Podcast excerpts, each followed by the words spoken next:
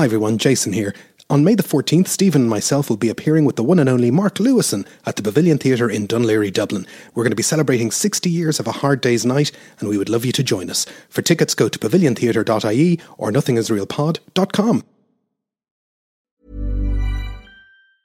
When you're ready to pop the question, the last thing you want to do is second guess the ring. At Bluenile.com, you can design a one of a kind ring with the ease and convenience of shopping online. Choose your diamond and setting. When you find the one, you'll get it delivered right to your door. Go to Bluenile.com and use promo code LISTEN to get $50 off your purchase of $500 or more. That's code LISTEN at Bluenile.com for $50 off your purchase. Bluenile.com code LISTEN.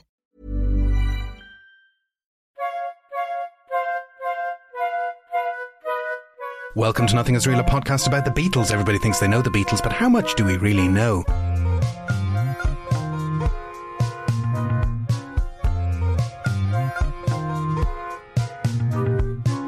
My name is Jason Carty, My name is Stephen Cockcroft. and we're live on tape from Dublin.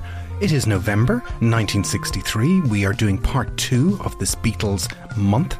Um, they're in the middle of a big tour. They've been doing great work. It is the 16th of November, and they've moved from Bristol the previous night to the Winter Gardens in Bournemouth. A busy time, and again, this thing of the US paying attention is very true in Bournemouth. The US are starting to pay attention to the extent that there are three camera crews from ABC, CBS, and NBC, all there to film parts of the concert at the Winter Garden Theatre. And there's also a brief John and Paul interview for CBS. Um, and they is a there's also this possibility that they could be in Life magazine. This is such a strange thing. So there's a photographer from Life magazine, Terence Spencer. So he and his assistant were invited uh, to the hotel, Branksome Towers. Perhaps people can tell us if it's still there, um, where the Beatles were staying. But the Beatles don't turn up for the photo shoot. So effectively, they turned down what would have been the 13th of January 1964 cover of Life magazine. Life magazine is a big thing. Mm. And Spencer later remarked that they must have been the only people in show business ever to have turned down a live cover. Now, I checked, and their first appearance on the cover was then not until August the 28th, 1964. So, I do wonder how true that story is. Were they really in line for getting it? Like, it could have just been a Life magazine story, could have been. You know? And maybe when they saw which way the wind was blowing in January 64, they could have bumped them up to the cover. Um, I'm not totally convinced that somebody was going to randomly put them on the cover of Life magazine. I could be wrong. I could be wrong. But. Um, It's always the first time. Yeah. um, but anyway, whether it was for the front or for the inside of the magazine, they, they missed their shot, literally. Yes.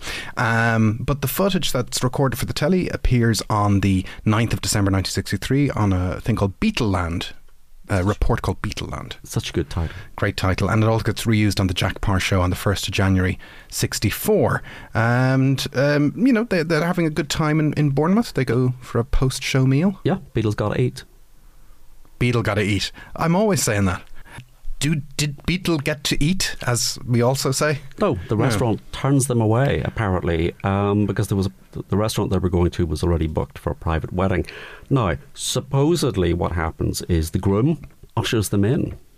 Would you do that? I don't know. And then supposedly the band go back to their uh, hotel, grab some instruments, come back and give a private one-hour party performance for the wedding crew. What? I mean, It all seems very unlikely. You'd think, well, would there be a photo? You'd think somebody might have popped out a photo.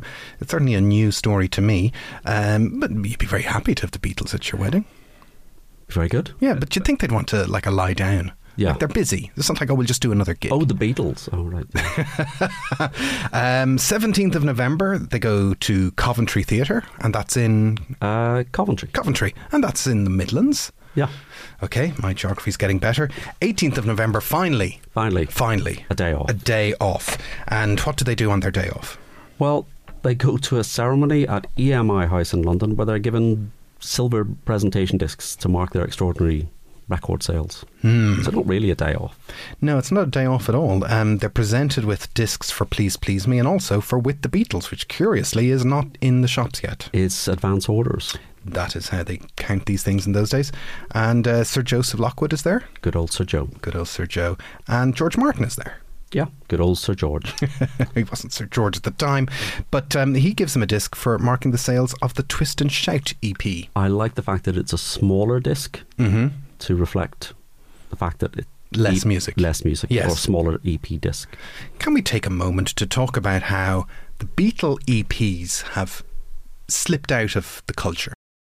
And you know, I, if if if we were to do an episode on the Beatle EPs, not just write that down. Beatle EPs. I have to admit, I don't have any particular knowledge about the Beatle EPs per se. Like, you know, we all kind of have a, a set knowledge of the albums or the order they come out or what they look like and all that kind of stuff. But I think that kind of EP knowledge has slipped away. It was very much of its time. It was of its time. It was there were no no such thing I think as an EP Mm. in the United States of America. hmm So it's a UK phenomenon. The idea, I think, is it's a halfway point between the two sides of a seven inch single and the 12, 14 tracks on an LP. So they take the four, usually, most popular Mm. songs off an LP, put them on an EP, and then the teenagers and people who don't have enough money to go and buy an LP can buy an EP. Or in the 20th, 21st century, you know, you can buy them as CDs and hmm all sorts of different formats. Um, but yeah, it, it's a strange phenomenon. It sort of finishes around 1966. I'm want to say it's maybe Nowhere Man or somewhere like that. It's, it's Mhm. kind of, uh, fu- but and then it sort of slightly resurrected for Magical Mystery Tour. Some talk about a Yellow Submarine EP, EP. That doesn't happen. uh, in '68. But yeah, it's an odd thing. You can, I mean, I do. I have a couple of them, but I've never collected the EPs. Mm. Um, but there was a Long Tall Sally EP came out and was Mm. reissued for Record Store Day a few years ago, and Yes. it was a sort of standalone. We talked about this as We did a of- Long Tall Sally episode because it's the only original EP. The Long Tall Sally EP is, is the only original yeah. material EP. Um, and uh, you know, they, I have them on CD, Mm. little small three-inch CDs in a box. Yeah, it, it's it, it is to do with cost, you know, because an LP was significantly more expensive than a single, and um, the the point of the EPs would be that they would pull album tracks after the album had come out, and then kind of recycle them. So it's almost like a mid-price reissue type thing of the, of the of the songs.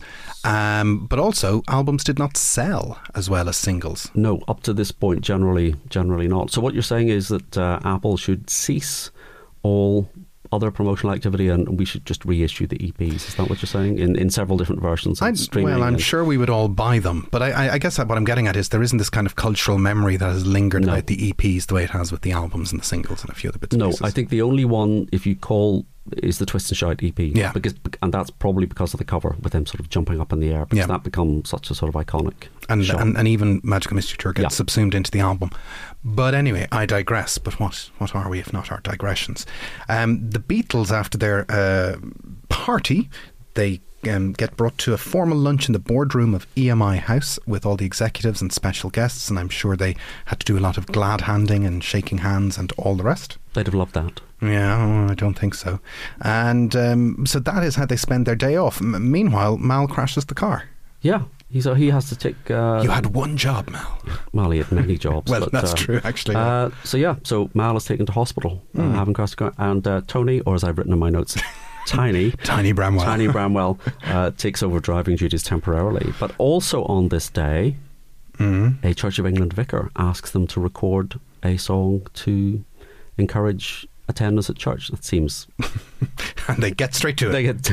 Oh, come all ye faithful. it's a bit Yeah, late in yeah, the day. Yeah, it's a bit late in the day on the 18th of November to say, uh, chaps, could you do a Christmas song?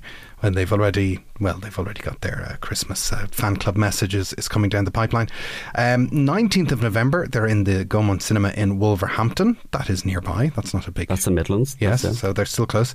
And then the 20th of November, they're at the ABC Cinema again in Manchester. And this is a well documented, famous gig. this is well documented because Pathé News are there filming them uh, singing "She Loves You" and "Twist and Shout," and there's sort of backstage and crowd scenes, and this is all sort of edited into an eight-minute cinema feature entitled "The Beatles Come to Town," and it's shown for a week uh, at Christmas, December twenty second. Only a week. You'd Hmm. think, you know, this.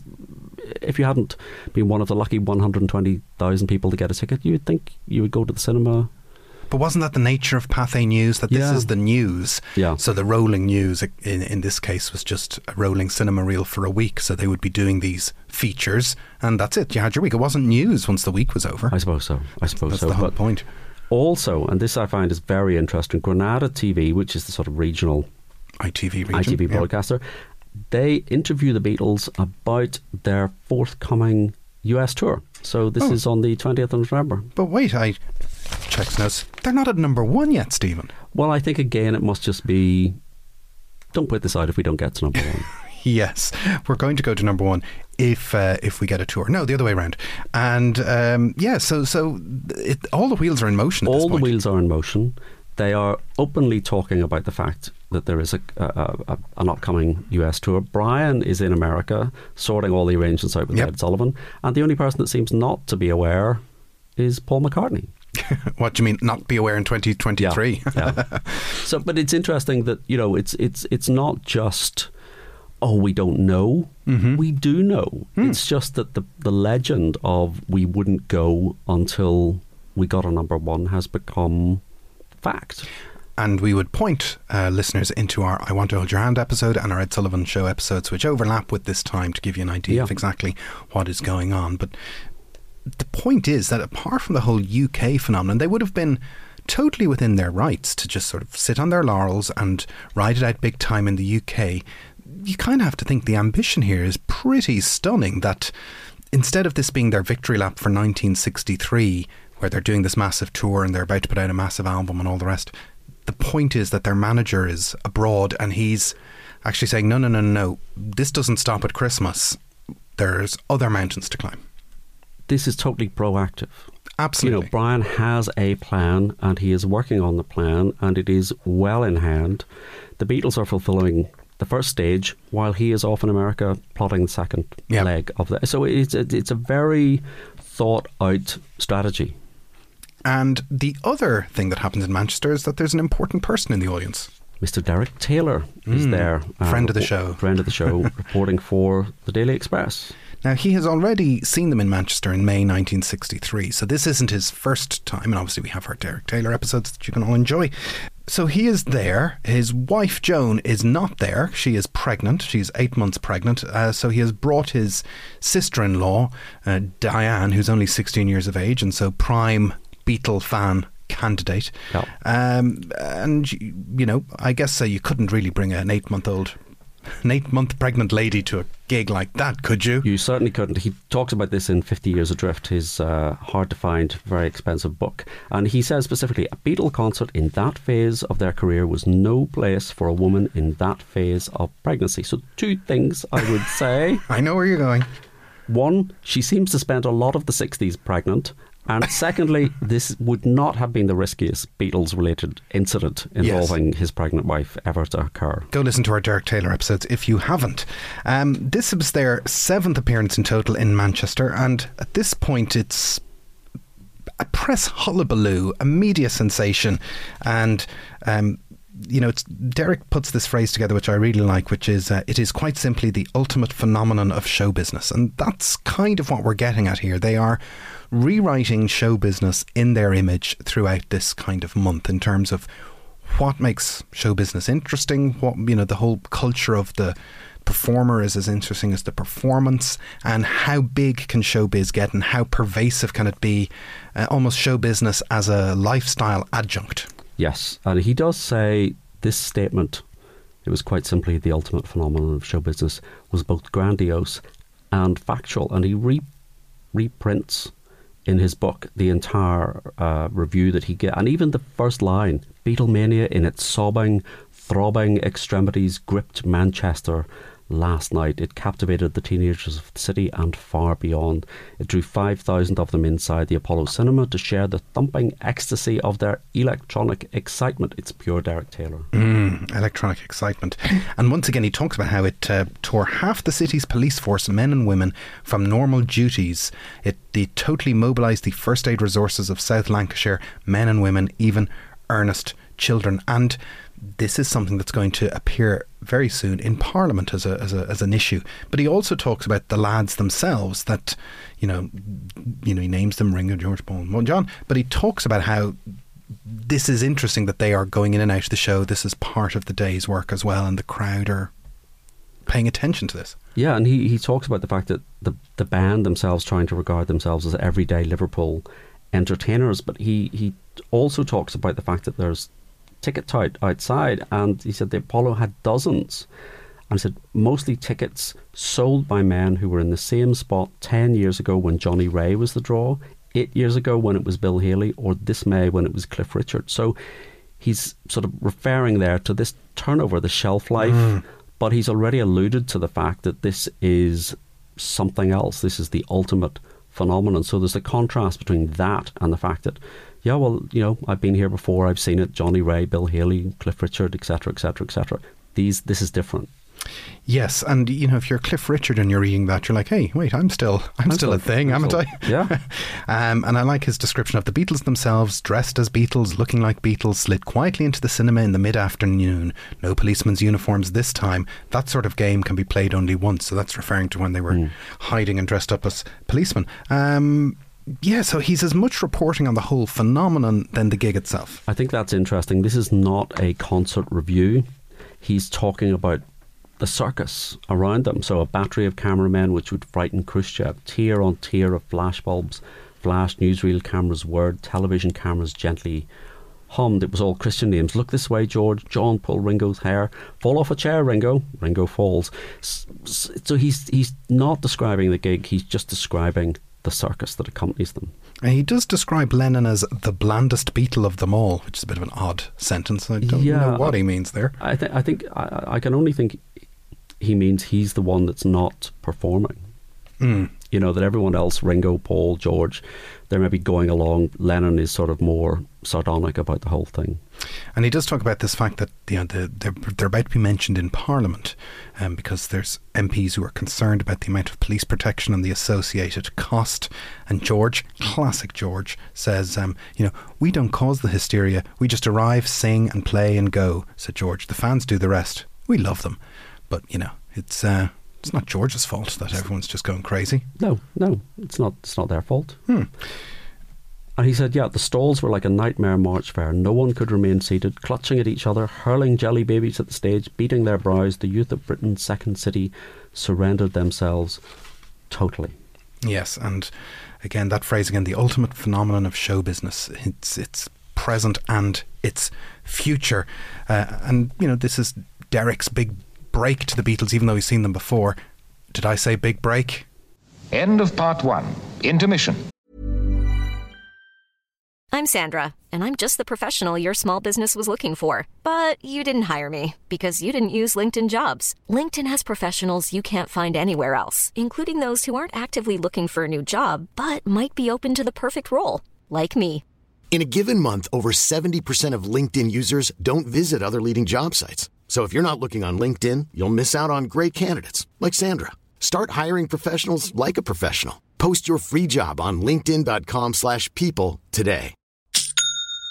That's the sound of another sale on Shopify in-store. Shopify POS is everything you need to sell in person. From payments to inventory, Shopify unites your sales into one commerce platform. Sign up for a $1 per month trial period at shopify.com slash retail23. Shopify.com slash retail23. End of intermission. Part 2. Welcome back. So the Beatles have taken the world by storm. Um, they've been seen by Derek Taylor in Manchester. Where do we go from Manchester? Carlisle. 21st November. That's not far away. And this is the day when they do get mentioned in Parliament about the cost of policing their shows, and there isn't really. It's it's kind of just showboating. There isn't really any big law or decision made. No, it's just raised in Parliament, and there's a bit of a chat. But the idea or, or the notion is these entertainers mm. are pulling police away from their regular duties. The public purse is paying for protection, and George, you know, we said he made the point. Well, you know, it's not us. We just turn up. Uh, the fans are there but it has to be paid for, and it is increasingly Beatlemania is on the front pages because of the fans, the crowds, the reaction, the hysteria. But the other thing that's interesting about this is that it puts the Beatles on official Parliament record, the record that's been Hansard, kept. yes. Yes, that's been kept for hundreds of years. The Beatles are now being transcribed into parliamentary lore for the ages. Yes. You know? Excellent. So you think thousands of years from now, people are going, what are these? Well, when the space children of 20 of 2000 are smoking their cigars, reading their old copies of Hansard, they'll be able to know what's going on. Um, that's the 21st of November in Carlisle. Uh, the next day is November the 22nd. And this is quite a day, but not for Beatle reasons. Not for Beatle reasons, not just for Beatle reasons. This is the day that uh, President Kennedy is shot in Dallas. Yes, now the Beatles have an alibi. They do. Mm-hmm. They have an alibi. They were playing the 18th date of their tour at the Globe Cinema in Stockton on Tees. Um, and the this does dovetail into the Beatles story because they are on they're they're they're mentioned on CBS News in the morning. There's an article about them Yes. in the states on the news. Yes, so CBS Morning News carries an item about them, which was due to be reshown in the evening, but, you know, Dallas. Yes. Uh, so they get sort of bumped from the, the news reports. So you know, it's it's one of those interesting what ifs. There was a primetime news report ready to go, but the the, the story that comes in from Dallas uh, just takes over the airways for the rest of the day. And obviously, due to the time difference, the Beatles don't know any of this on the day itself. No, No. no. Uh, but this is also the day on which With the Beatles is released. So, in terms of history coming together, you know, the 23rd of November is a very different date to the 21st of November because of what happens in between. So, we have With the Beatles coming out, and it's quite um, reasonable to say that this was a highly anticipated record. Highly anticipated. So it has advance orders in the UK of 300,000. Quickly sells more than half a million. By September 65, it sold over a 1000000 in, in the UK. It is greeted by the press. NME writes a great album with a variety of tempo. Variety of tempo. Variety of tempo, is that good Latin? I don't think so. Mm. Uh, well, a, variety of tempo. Yes, it's a variety. So I think that is correct. Okay, well that is done. correct. Uh, and a raw style that puts the Beatles unmistakably at the top of the tree. You just don't get music journalism like that these days. Um, yes, it has advance orders of 300,000 copies and it quickly sells more than half a million copies. Um, the album it replaces at number one is? Please, please me. Mm. So, Please Please Me has been number one for 30 weeks. It is displaced by With the Beatles, which is going to stay at number one for 21 weeks. And that really affects my OCD that that's 51 weeks. It's not 52 it's not weeks. 52. That really is difficult for me to handle. That just couldn't. Okay. The Beatles couldn't have been number one for an entire year. But How, how do you feel about the fact that it uh, the album peaked at number 11 on the singles charts? I just can't handle this kind of thing. But that's, you know, we alluded to a few minutes ago that singles were the number one sellers, albums were not sellers, and the singles chart was actually a representation of all discs of Yes. all sorts. And the original album charts only existed because albums sold so little they didn't make the singles charts, so you had to create the album charts. Yeah. So yes, it is funny that with the Beatles, the album gets to number eleven. Uh, on the singles chart, but it also goes to show a couple of things. First of all, how much money they are generating yes. because, as we said, albums are not cheap and they are s- selling hundreds of thousands of albums. Um, we said in our Please Please Me episode that the Beatles were an albums band straight out of the box. Yeah. And so Please Please Me has been number one for 30 weeks. It is a great album. There's no filler on that album, and people have a high expectation. So there's loads of episodes across this month where there's a little bit more petrol put in the fire, as we said at the start. There's the tour itself, there's the Royal Variety performance, and now they are dropping this. Uh, they didn't say dropping at the time, but they are dropping this album, which is as good as the debut that people are dying to hear, and yeah, it's value for money. It's value for money and it's a perfect marketing strategy. There's a tour, there's a big TV performance, there's a single, there's an album. And again, this is an album without a single. Correct, and we'll come to the single in a moment because the single itself isn't just out uh, for for another couple of days. Um, but yes, and you you kind of look at that and think, well, that didn't happen by accident. All of this is very carefully stage managed, and you've got Brian with his sort of overarching strategy, but then you also have a team around them. You know, Derek Taylor is coming into the mix. But Tony Barrow, Tiny Barrow. I think I'll always think of him For now as on, his name is Tiny Barrow. Uh, Tony Barrow is effectively their press officer. He's doing the press releases. Uh, he, he has a degree of involvement in the strategy, and he writes the sleeve notes, Hmm. which I prefer Derek's sleeve notes. Tony Barrow's sleeve notes are good. They're a little, but they're a little bit kind of factual. They're less emotive than Derek's. Well, uh, well, where does Tony go? He's like, it starts with like 14 tracks are recorded, isn't it? It's very Yeah. factual. It's very factual. 14 freshly recorded titles, including many surefire stage show favourites, are featured on the two generously filled sides of this record. I mean, it is a, it's more in the nature of a press release, I think. Yeah. The thing that I find odd is the next sentence where he said, The Beatles have repeated the successful formula which made their first Please Please Me LP into the fastest selling album of 1963. I mean, he's explicitly saying, mm. oh, Well, we've just done the same as we did before. But that wasn't seen. The Beatles haven't yet invented the idea that people have to progress from one album onto the next. I suppose It's not. basically saying, oh, you like that thing? Then this is the thing again. Here's more of the same. Yeah. Um, but he talks about, yeah, they have eight of their own original compositions alongside a batch of personal choice pieces. I don't know whether that was an intentional number that was Hmm. designed to match Please Please Me. Um, yeah, and then he just goes through each of the individual songs. and it does you know follow the same template so in the same way that please please me kicks off with i saw her standing there which is a kind of just instant classic rock and roll song. Uh, uh, this album kicks off with it won't be long or as tony barrow writes it won't be long Now. No, Mm, now Yes. no. Um, he also talks about the debut of a certain um, George Harrison as a songwriter. yes i like this i'm going to read the whole paragraph Okay, then go on. Team George. Don't Bother Me marks the disc debut of George Harrison as a composer. It is a fairly fast number with a haunting themed tune. Behind George's double track voice, the rest of the fabulous foursome, he's very big on alliteration, isn't he? Create some unusual instrumental effects. Paul beats out a lean, hollow boned rhythm from the claves. John uses a tambourine, and Ringo hits out a loose skinned Arabian bongo. Brackets. Don't ask me where he picked that up! Exclamation mark. Brackets. To pound out the on-beat percussive drive. Again, very much of its time. Arabian bongo. That's a, that's a genre I quite like. Um, and Ringo does play the bongos as well, also on Until There Was You. Um, yeah, it's a bit. Uh, what would you say? I don't. It's it's a bit factual, but not pedestrian is unfair. No. It's But- it's factual. It's just it's just it's just just the facts, man. Just Yeah. the facts. Um, um, you know, he ends the notes by saying, you know, money makes a completely worthy climax to this knockout program. Hope it doesn't leave you too breathless to flip back to side one for a repeat play session with the Beatles. With the Beatles. See what he did there? He I mentioned there. the title in the thing. Um, yeah, can I read my favourite line? Go on he then. said, Paul issues forth with the invitation, Hold Me Tight, on the fairly brisk second track of side two.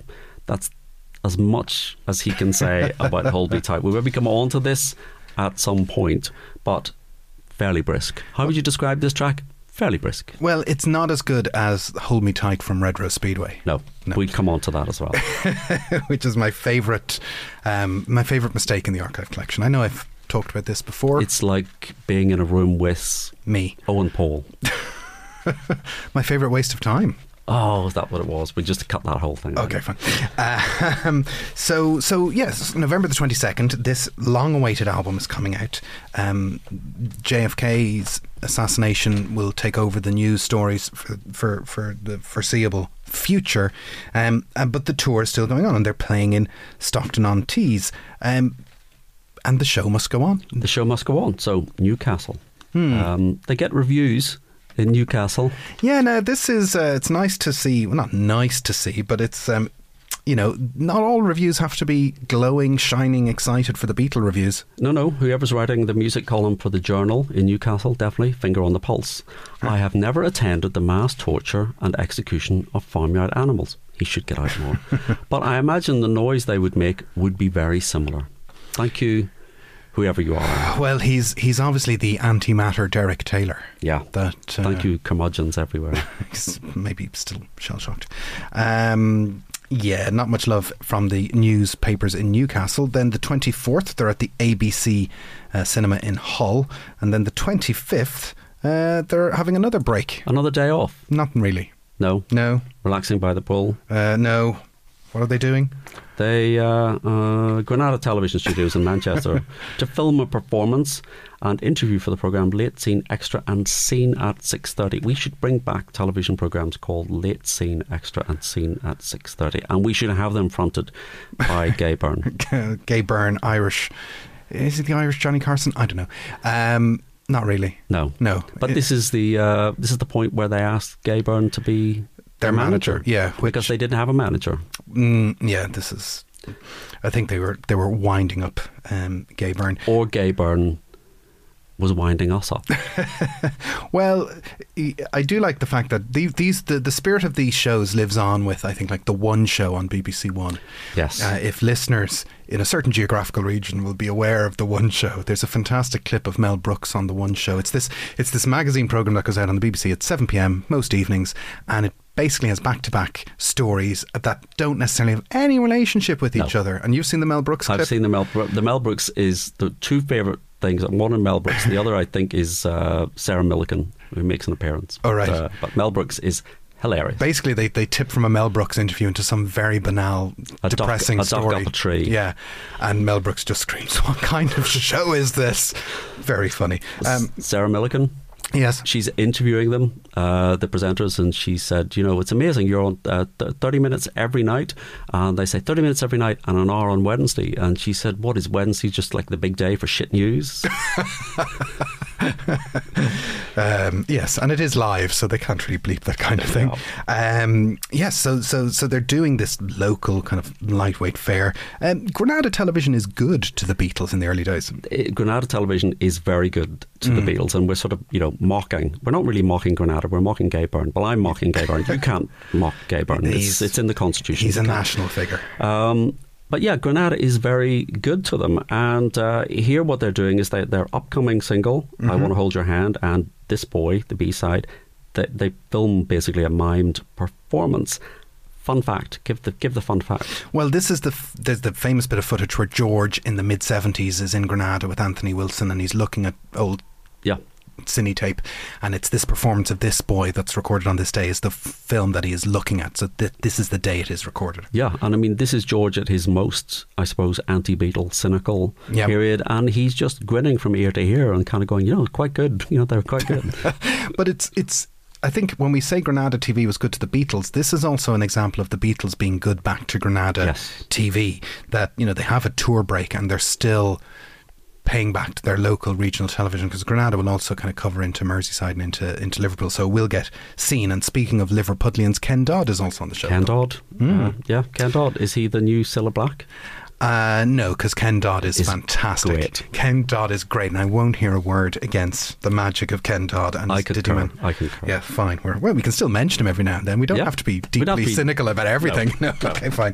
Um, and, and that's their day off on the 25th of November. There's still a little bit of touring left to be done. Uh, the Regal Cinema in Cambridge on the 26th of November.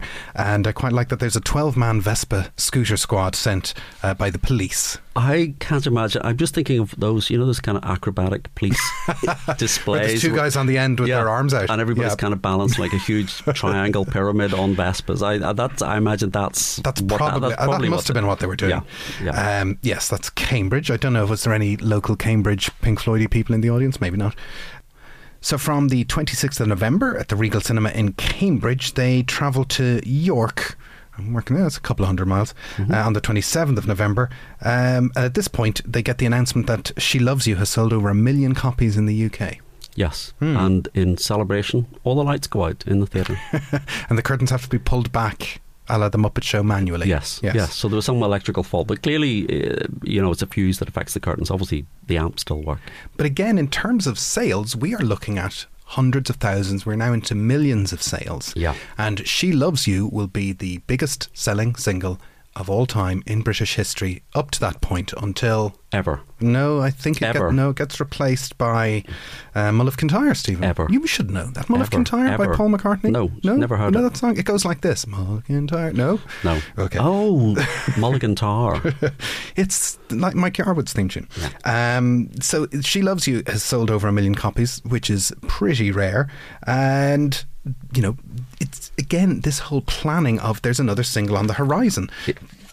It's just building. It's just building all the time. The 28th of November, they're at the ABC Cinema in Lincoln. And um, Ringo, is he well? He's got earache. Yeah.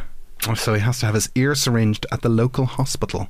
Those are the days. One, when you could get your ear Oh, syringed, and two, there was a local hospital. Have you ever had your ear syringed? I have many times. they don't do it anymore.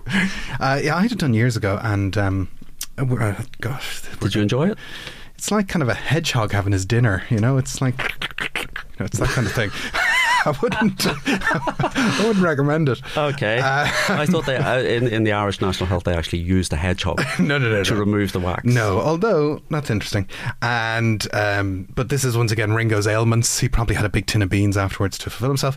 And after the concert, they went uh, to a hotel near Doncaster. And what happened? Uh, the, the car was driven being being driven so erratically by a chauffeur that upon their arrival they uh, got on the phone to Brian, who was back from New York, to say, "Get us a new driver." Fire him. Um, and this leads to the 29th of November, 1963. The gig is in Huddersfield, but there's more important stuff going on. there is. Uh, this is the release of their fifth single, "I Want to Hold Your Hand." So we've done an episode on I Want to Hold Your Hand. Did we? Yes, we did. And um, but it is a maelstrom that they're putting this into. A number one album replacing a number one album, and now we're trying to get to the point of a number one single replacing a number one single. Yeah. So we had the announcement on the 27th that She Loves You had sold over 1 million copies. I Want to Hold Your Hand has pre orders of more than a million copies in the UK. Yeah. So this is they're fighting with themselves at this point. Yeah. It, it's a, it's almost like a, a game to say how big can we get? Well, we're going to put one thing on top of another thing on top of another thing, and they are in no way taking their foot off the gas. As I said earlier on, they're in no way trying to do a victory lap. This is just it. Yeah. So within a week, it goes to number one and it pushes She Loves You to number two. So they're number one and number two in both the album and the singles charts in the UK. So they've arrived. Mm-hmm. They've a lock. But not only have they arrived, again, we point out there is no precedent for this type of arrival, this type of behaviour, this type of success. This is the point at which time they are outgrowing the constraints of show business Mm-hmm. in the United Kingdom. Hmm. It just can't contain this phenomenon. I mean, it's clear at this point that they're going to go to America and you know, whilst no British group or no British performer has really conquered America, you've got to think Epstein must have been pretty confident. Mm. You know, this is unprecedented in the UK. The, the the US media are already taking an interest. They're primed, ready to go. And the other thing that the Beatles would know about this is uh, that there is a movie coming. So the Beatles are very confident that Yeah. beyond the tour, they are going to Paris, they're going to America, they are going to be making a movie. The paperwork is in place for that as well. And at the Irish gigs, they're meeting with their screenwriter and they're starting to assemble what a hard day's night will be like. So they know what's coming next, even if maybe nobody else knows what's coming next. Yeah. The cinemas that they're playing, Mm-hmm. they're all the ABC cinemas. Yeah. What about the people that want to go and see films? That is so true. you know? Uh, well, the other thing is that on the 29th of November 1963, um, there's a, a, a small mention in a Liverpool newspaper. There is startling press uh, press announcement in the Huyton. We got we got uh, told off for saying Huyton. Oh, Hoyton, it's Huyton, is it? The Huyton and Prescot Courier carries an advert placed by Mr. and Mrs. Jameson confirming that, contrary to local rumours, their 18 year old daughter Elva will not be marrying Ringo Starr. Oh, There's probably a play there or a drama. I mean, what's the story behind that? You think that's like Elva, 18 years old, is telling people she's going out with Ringo, she's going to marry Ringo? well, did Ringo know this person? Maybe. let's let's uh, put that. We don't really have a list of questions for Ringo. We have lots of questions, so um, we'll just write that down. D- does Question number one, Ringo, did you know Elva Jameson. Jameson, and if so, in what capacity? okay. Um, and so we get to the end of the magnificent November 1963. They go to the Empire Thea- Theatre in Sunderland, and uh, they've played there before. they had, and I think this is the measure of what has happened across 1963. So they had previously played there on the 9th of February 1963 on the bottom of the bill of a tour headlined by Helen Shapiro. And this is the whole point that from the 1st of November to the 30th of November, there are all these kind of moments going off. And we should point out that the tour does continue on. It does. It, it continues on until the 13th of December 1963. But that's a whole different episode. That's a whole different month. Um, yes, so they, they finish their tour, they do their London residency, they go to Paris, they go to America, and it all takes off. But the premise that from the very start, a Beatles month can contain more activity than most groups' years Yeah.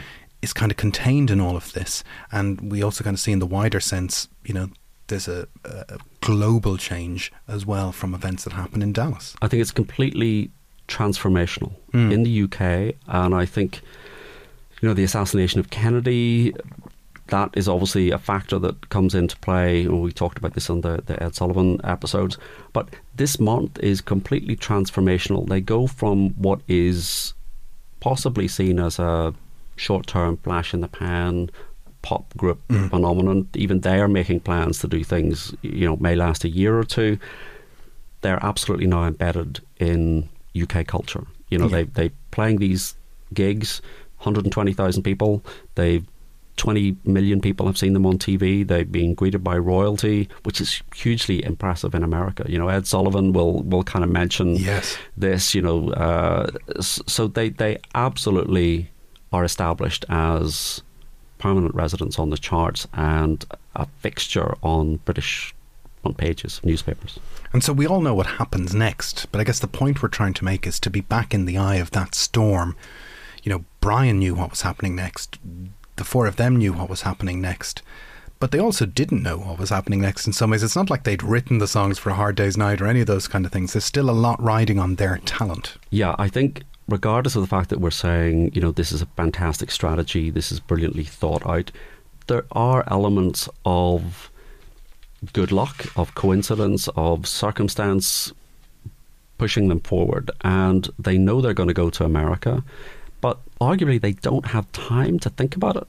You know, it's it's as you say, every the, the amount of things that happen in November, they don't have even on a day off. It isn't a day off. Uh, they're they're they're still pushing forward, and there's no long term planning. I think they're just moving from stage to stage. Yeah. But what do you think, everybody? November 63, is it the most pivotal in out period in Beatle history from the 1st to the 30th? Uh, there's a lot of changes there.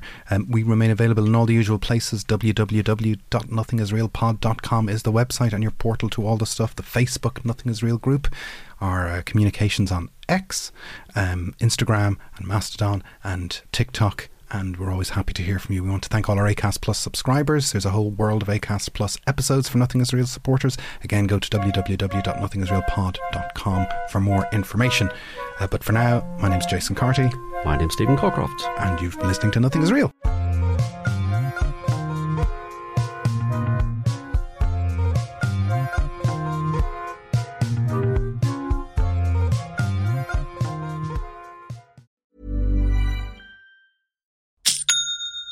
That's the sound of another sale on Shopify in store. Shopify POS is everything you need to sell in person. From payments to inventory, Shopify unites your sales into one commerce platform. Sign up for a $1 per month trial period at shopify.com slash retail23. Shopify.com slash retail23. Thanks for listening to Nothing is Real. We hope you enjoyed today's episode, and if you did, why not become a member? You'll get access to ad free content, bonus episodes, and so much more. Follow the link in the show notes, sign up on ACAST Plus, or visit our website, nothingisrealpod.com.